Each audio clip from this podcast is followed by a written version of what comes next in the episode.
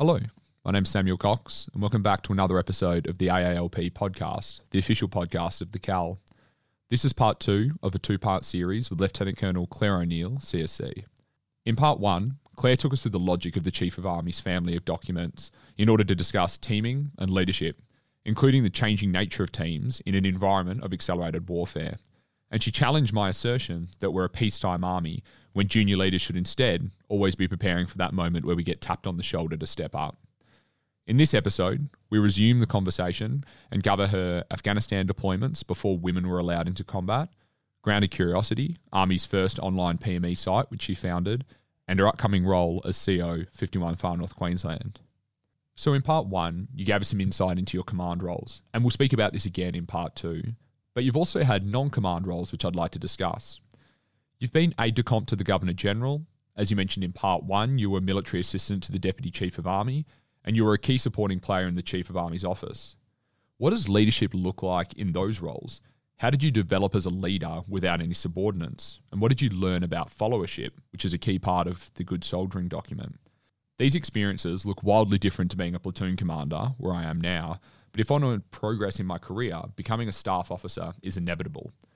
Even for those who aren't officers, there are senior NCO and junior NCO positions which support senior leaders and share the same challenges, for example, the sergeant who is the assistant to the RSM of the Army.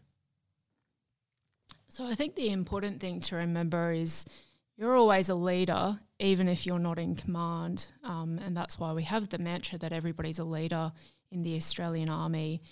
And so even though you don't have that authority of command, you do have responsibilities as a leader and you are accountable for your actions. You're not just a cog in the wheel which sometimes you can get into the mentality of as a staff officer. The best advice was given to me from the Chief of Army, and again, I've seen him say this publicly. And he uses the example of when you're in a brigade, it's very common to complain about Canberra, it's very common to complain about staff officers, and to complain about red tape. And so when you're in Canberra and one of those staff officers, um, the holder of the red tape, you want to remember the brigades. You want to remember what that feels like, and you want to be the best staff officer for those people at the pointy end. Um, you want to be the staff officer in the system that people almost don't know exists um, because you have made people's life easy um, and they don't know the good thing that has come their way. The uniforms just show up, the new vehicles work. Now, life isn't that easy, but to be a good staff officer, you need to understand where you're contributing to. And don't forget that you're not contributing to Canberra, you're contributing to the version of you who used to be in that brigade. And so that's a really giving back your time as a staff officer, giving back to the brigades, giving back to who you you were in previous posting cycles, I think is a really important framework to have. You also need to, in staff roles, set your own mental framework. Too many people describe being a staff officer as a career stepping stone, something you have to do. Um, rather than it being a job that you could may actually enjoy, that you can learn from, and God an forbid. important God forbid, and an important part of contributing to the nation. So you, you need to again, it's about setting a positive framework, and you need to consciously set that mental framework instead of turning up on day one and having your peers set a mental framework for you. Um, I have on the desk in front of me actually the book Legacy by James Kerr. It is an excellent book if you haven't read it. It's the leadership book that I recommend to people. Um, it has 15 leadership lessons in the back of it. You can just read those if you're not much of a reader. You can read the Audible version, which is only about five hours. So that's only a few runs for you to listen to it. It is quite an accessible book. Sometimes leadership books are a little too academic for my liking. This one, I think, at all levels in army, you will be able to um, get something from. But it's been interesting rereading Legacy and understanding the importance of mantras. Now, I grew up in 3 Brigade as part of a junior leader, and to this day, I have the 1 Brigade. Um, mantras in the back of my mind, which was if you've been at one brigade, you'll know them be brilliant at the basics, work as a team, understand the bigger picture. And it's interesting because in most things that I do, those mantras are running in the back of my mind about when I'm making a decision or about to undertake a task. And now, as a staff officer, it's interesting when I was in the joint operations room in headquarters one div, I had a boss who equally drove, drilled through um, mantras about being a staff officer. And he had three of them. And again, I remembered them to my day and I find them quite useful as a staff officer. The first one, his first mantra was, You're not Postman Pat. Um, so that's a bit blunt, but essentially it means that you don't just receive information and then pass it on to the next person. You're not Postman Pat. That's what Pat does. What you need to do is value add to that. You need to analyze that information. You need to then look at who needs to know that information. You need to have an opinion of that information and be able to give a short synopsis of it. Understand the risk of the task that you've been given in there. So, don't be postman Pat is a really simple one to be remember. It sounds a little bit strange, but it's a good one as a military officer to have. Um, don't be postman Pat then plays into the second mantra that he taught me, which is who needs to know what, by when, and what's the best method to communicate it. So, as a staff officer, you could think that you just work for your boss, but again, this is a team of teams. You need to look at anything that you're doing and realize that you can fix problems before they exist. So, who needs to know what, by when, and what's the best method to communicate it means that you're looking at the team again on your left or right flank, up or down the chain of command, and know whether you need to send that in an email with an analysis, because you're not Postman Pat, um, or whether you need to get out of the office and go knock on the door of a senior leader because they need to know know that straight away with that short synopsis that you've already got in your head. Um, and as a staff officer, with the trust to know that when you're turning up at a senior officer's door, that they trust you, that it's important that they're going to hear you out on that. And importantly, of who needs to know what your peers who are in staff officer roles, often their life can be made easier through understanding information flows and you doing a job that's not specified, um, but getting out of the office and letting people know. There's a discipline to that too. When you work, particularly for senior leaders, you hear things that sometimes are quite sensitive in nature, and so you need the discipline to know what information you're sharing and when. But who needs to know what by when and the best method to communicate it is one of those mantras that I consciously and unconsciously go through all the time. The last mantra about being a staff officer was be like Nike or be like Nike, however you want to um, pronounce the sports brand, just do it. So, staff officers are well known for complaining about photocopying and a bunch of other stuff, but sometimes you just have to be like Nike. Just do it. Um, you'll find the task goes quicker um, and and the time that you spend complaining about that task, you could have just gotten it done. So we all have bosses. Everybody has a boss in this system. Even the Prime Minister has a boss called the Citizens of Australia. The CDF has a boss. The Chief of Army has a boss. We have a boss.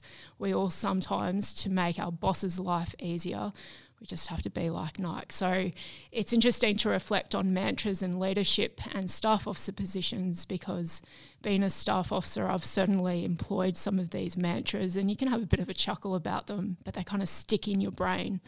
And years later, somebody who is no longer my leader is still effectively leading me through those mantras. Thanks for the uh, recommendation of legacy there, man. What the uh, CAL's currently doing is putting together a reading list uh, on leadership which we're looking to release later this year. So we might need to sneak a copy of Legacy on there as well. Uh, in that answer, you also talked about uh, remembering the brigades and time in the brigades, and uh, we'll transition now from talking about being a staff officer to uh, some of your deployment experience. So, you were deployed to Afghanistan in 2006 and 2008 in Reconstruction Task Force 1 and 4. You're in an engineer role leading reconstruction tasks in and around Tarin Kowt. Uh, and in 2004, you're on Operation Uber e Janubi, which operated in a highly dangerous area and fought through a Taliban attack. Uh, at this time, women weren't actually allowed to serve in combat roles, but that was already happening. Can you tell us about being ahead of the curve and leading as a woman in combat? And beyond your gender, what did you learn about leadership from being at war?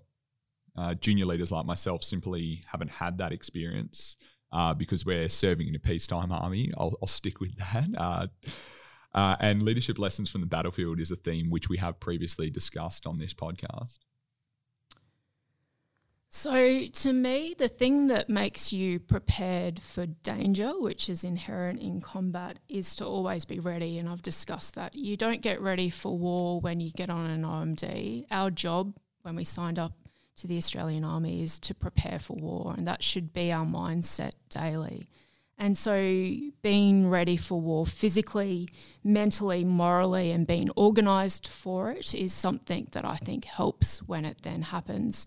Because, again, once you're on that OMD, the time that you spend is with your team. You start to prepare for it. So, um, I did two deployments. I think you said 2004. I did a deployment in 2006, 2007, and then another one in 2008. I think it must have still been a staff cadet almost in 2004. You probably shouldn't have trusted me to go anywhere at that point.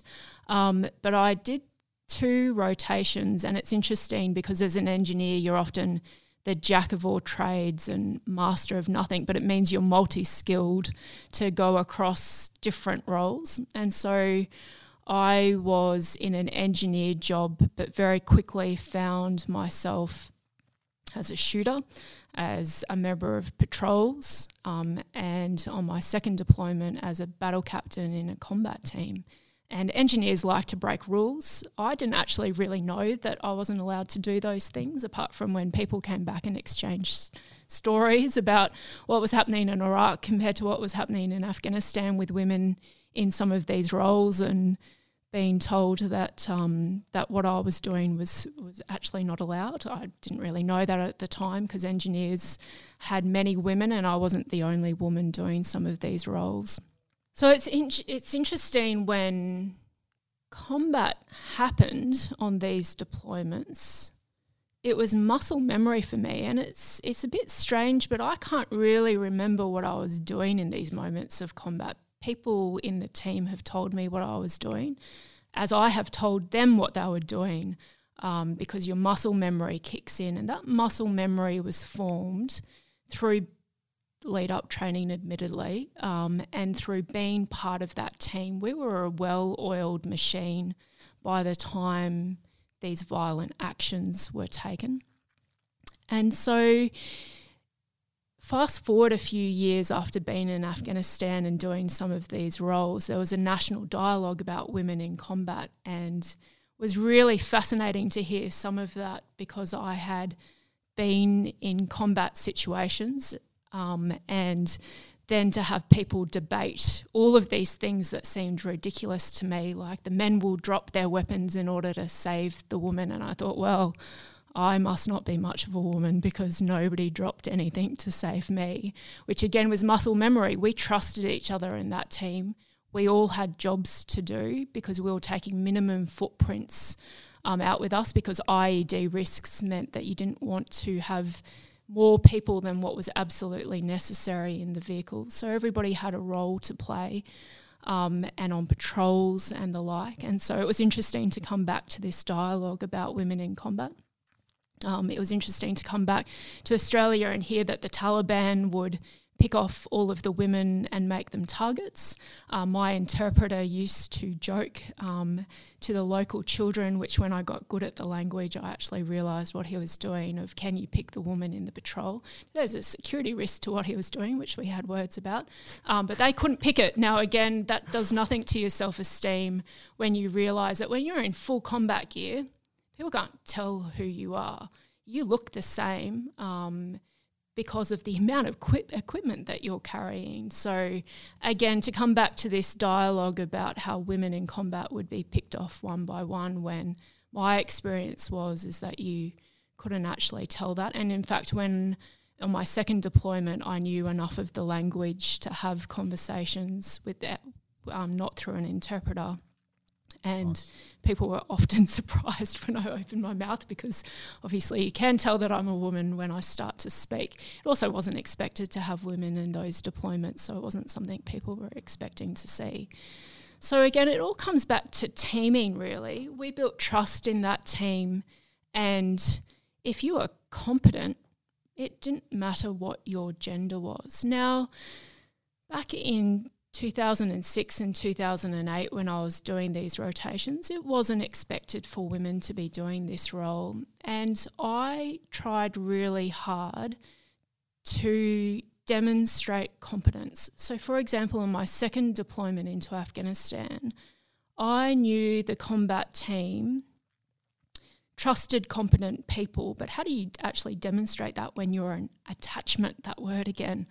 Um, and so I used to get up at 4 a.m. in the morning and do more PT and extra pack marches deliberately timed so that the combat team saw me coming through the gate. This is the lead up training before we went into Afghanistan. Um, on top of the PT that we would then start the morning with. That gets you a reputation, but it was a demonstration of goodwill from me that I was earning my place on that team. Now, I think women should naturally be trusted. Again, you start with trust, but I knew back then I had to build trust in that team um, through demonstrating competence in there.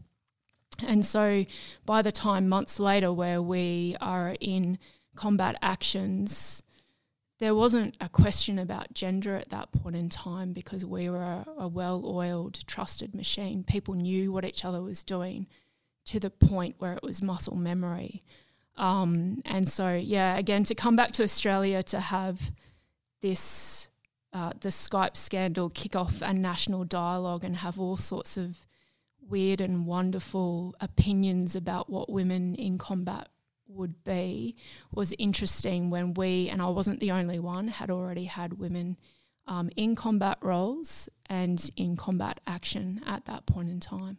So you and I also work together on an online PME platform, uh, Grounded Curiosity, where you're the founder and director, uh, and I'm the editor. And it's great to see a community of professionals engaging with PME through GC, the Cove, the Forge, the Arc. But that wasn't always the case. Uh, Army senior leadership has given us their trust to have a contest of ideas through writing, podcasts, seminars, and the like.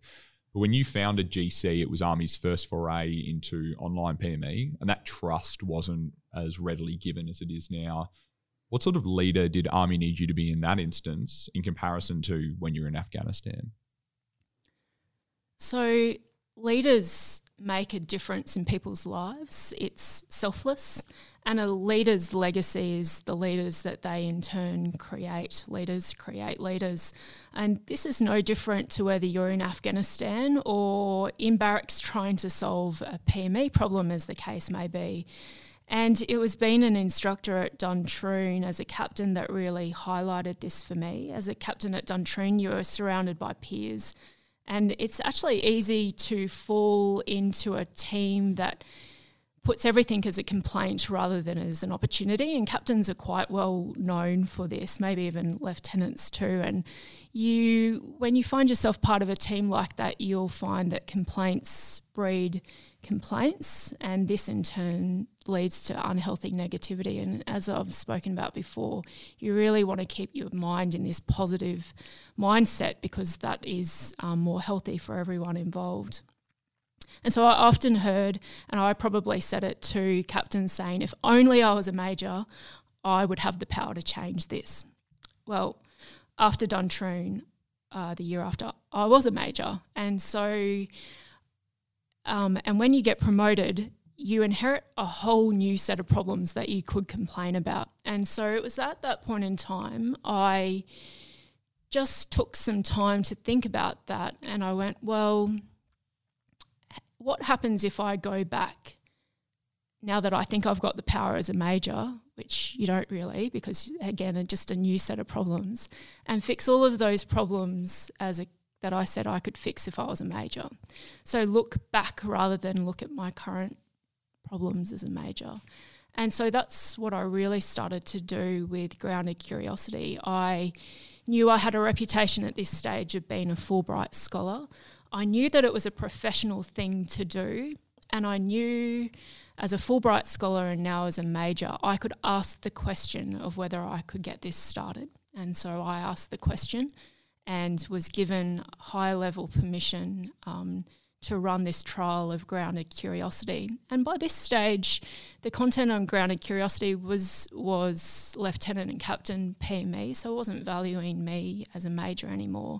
But the leadership lesson in that to me was was as soon as you get that extra rank on your shoulders, whether it be being promoted to corporal or being promoted to major, just remember to look back at the complaints you used to make. Remember the things that you used to say. If only I was this rank, I could fix it, and go back and help fix it. Um, I I think that we do have a little bit of culture creeping into our system where if you ask a junior leader, um, kind of what are the big issues, what are your problems, I will often hear, particularly young lieutenants, talk about their problems. And I'm surprised when they don't talk about what their section commanders, what the challenges their section commanders are facing. And I think that that again is a framework that we need to start to think about. So I've tried to apply that at all levels um, in terms of what can I do to help the rank below me.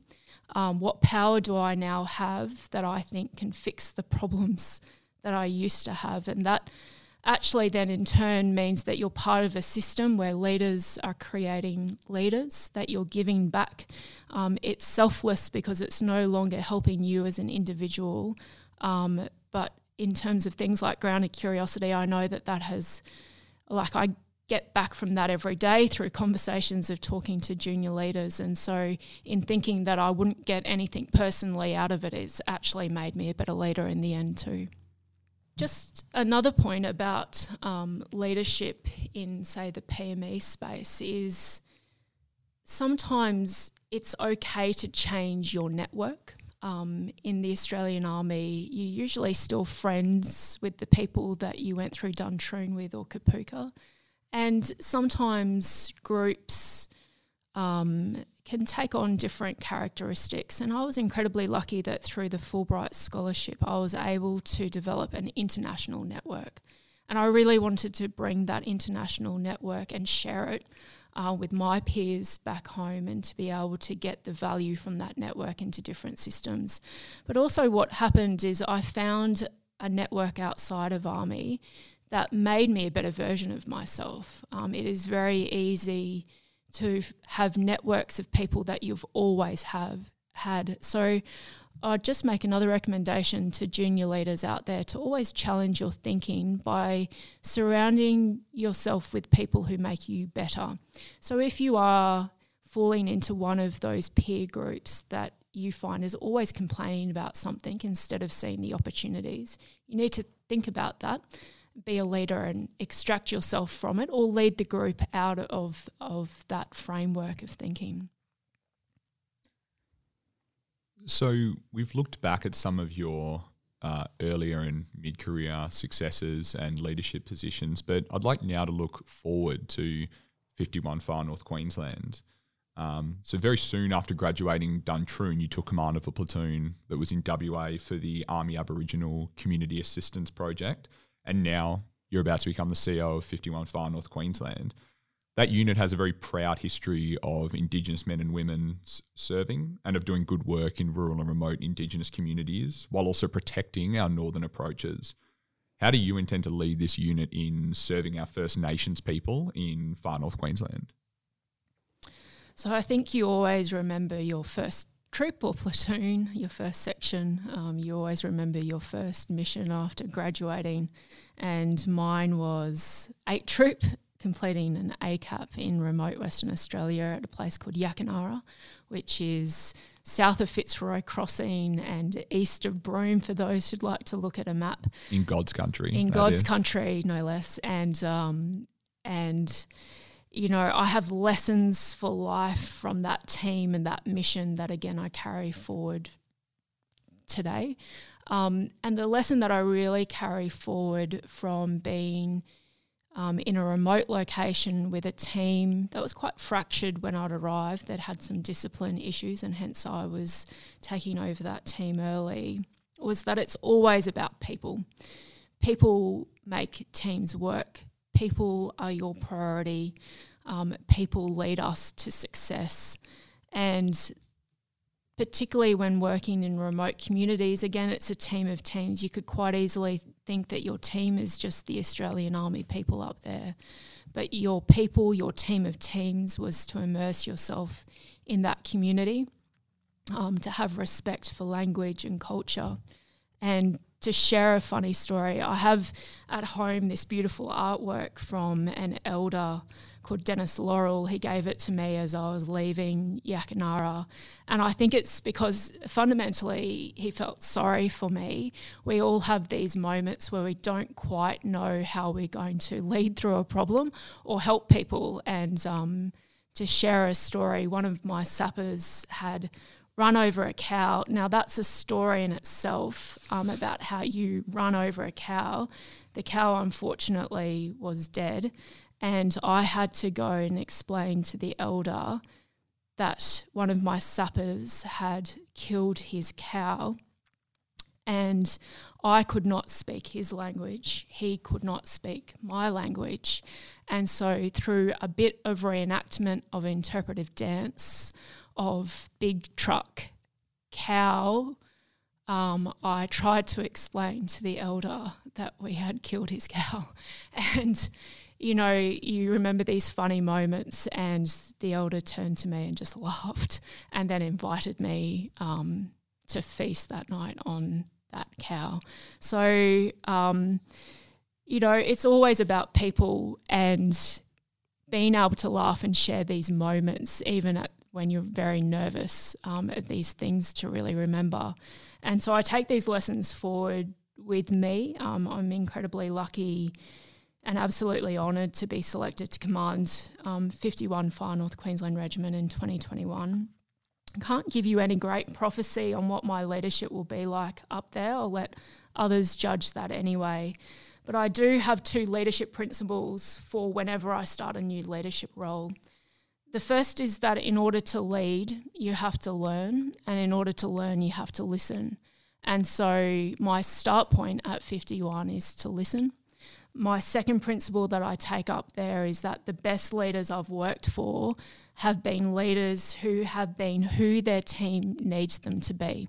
Instead of who they want to be, they've adapted their style, their leadership, their teaming approach for the team that they're leading rather than telling the team to adapt to them. So again, um, you can often fall into the trap because on on command courses they'll tell you to write your command philosophy. That is a really good thing to do to understand your starting position. But I won't finalize that until I meet the team and I understand who they need me to be as a leader, who they are as leaders of individual teams. And again, the best bosses I've worked for have been leaders who've made the team, the individuals in that team, the best versions of themselves. Man, thanks for joining us today. One of the key takeaways for me in part two was that the best bosses understand the importance of being the leader that their team needs them to be, rather than trying to fit their team to their command philosophy. Another target I can aspire towards is setting the tone for my team by always being positive even if you have to fake it sometimes, because that's contagious and is good for the leader to impact and influence their team. Also, like the idea that you should prioritize spending the day with your people and save that paperwork for your own time after hours. As a part time officer only sees his soldiers three hours a week, I think it's good advice which can be tangibly applied by my NCOs and I. My homework now is to be better at taking on the problems of the rank below me so that my corporals feel empowered. Once again, thanks for your time. To our listeners, I look forward to you joining us for our next episode.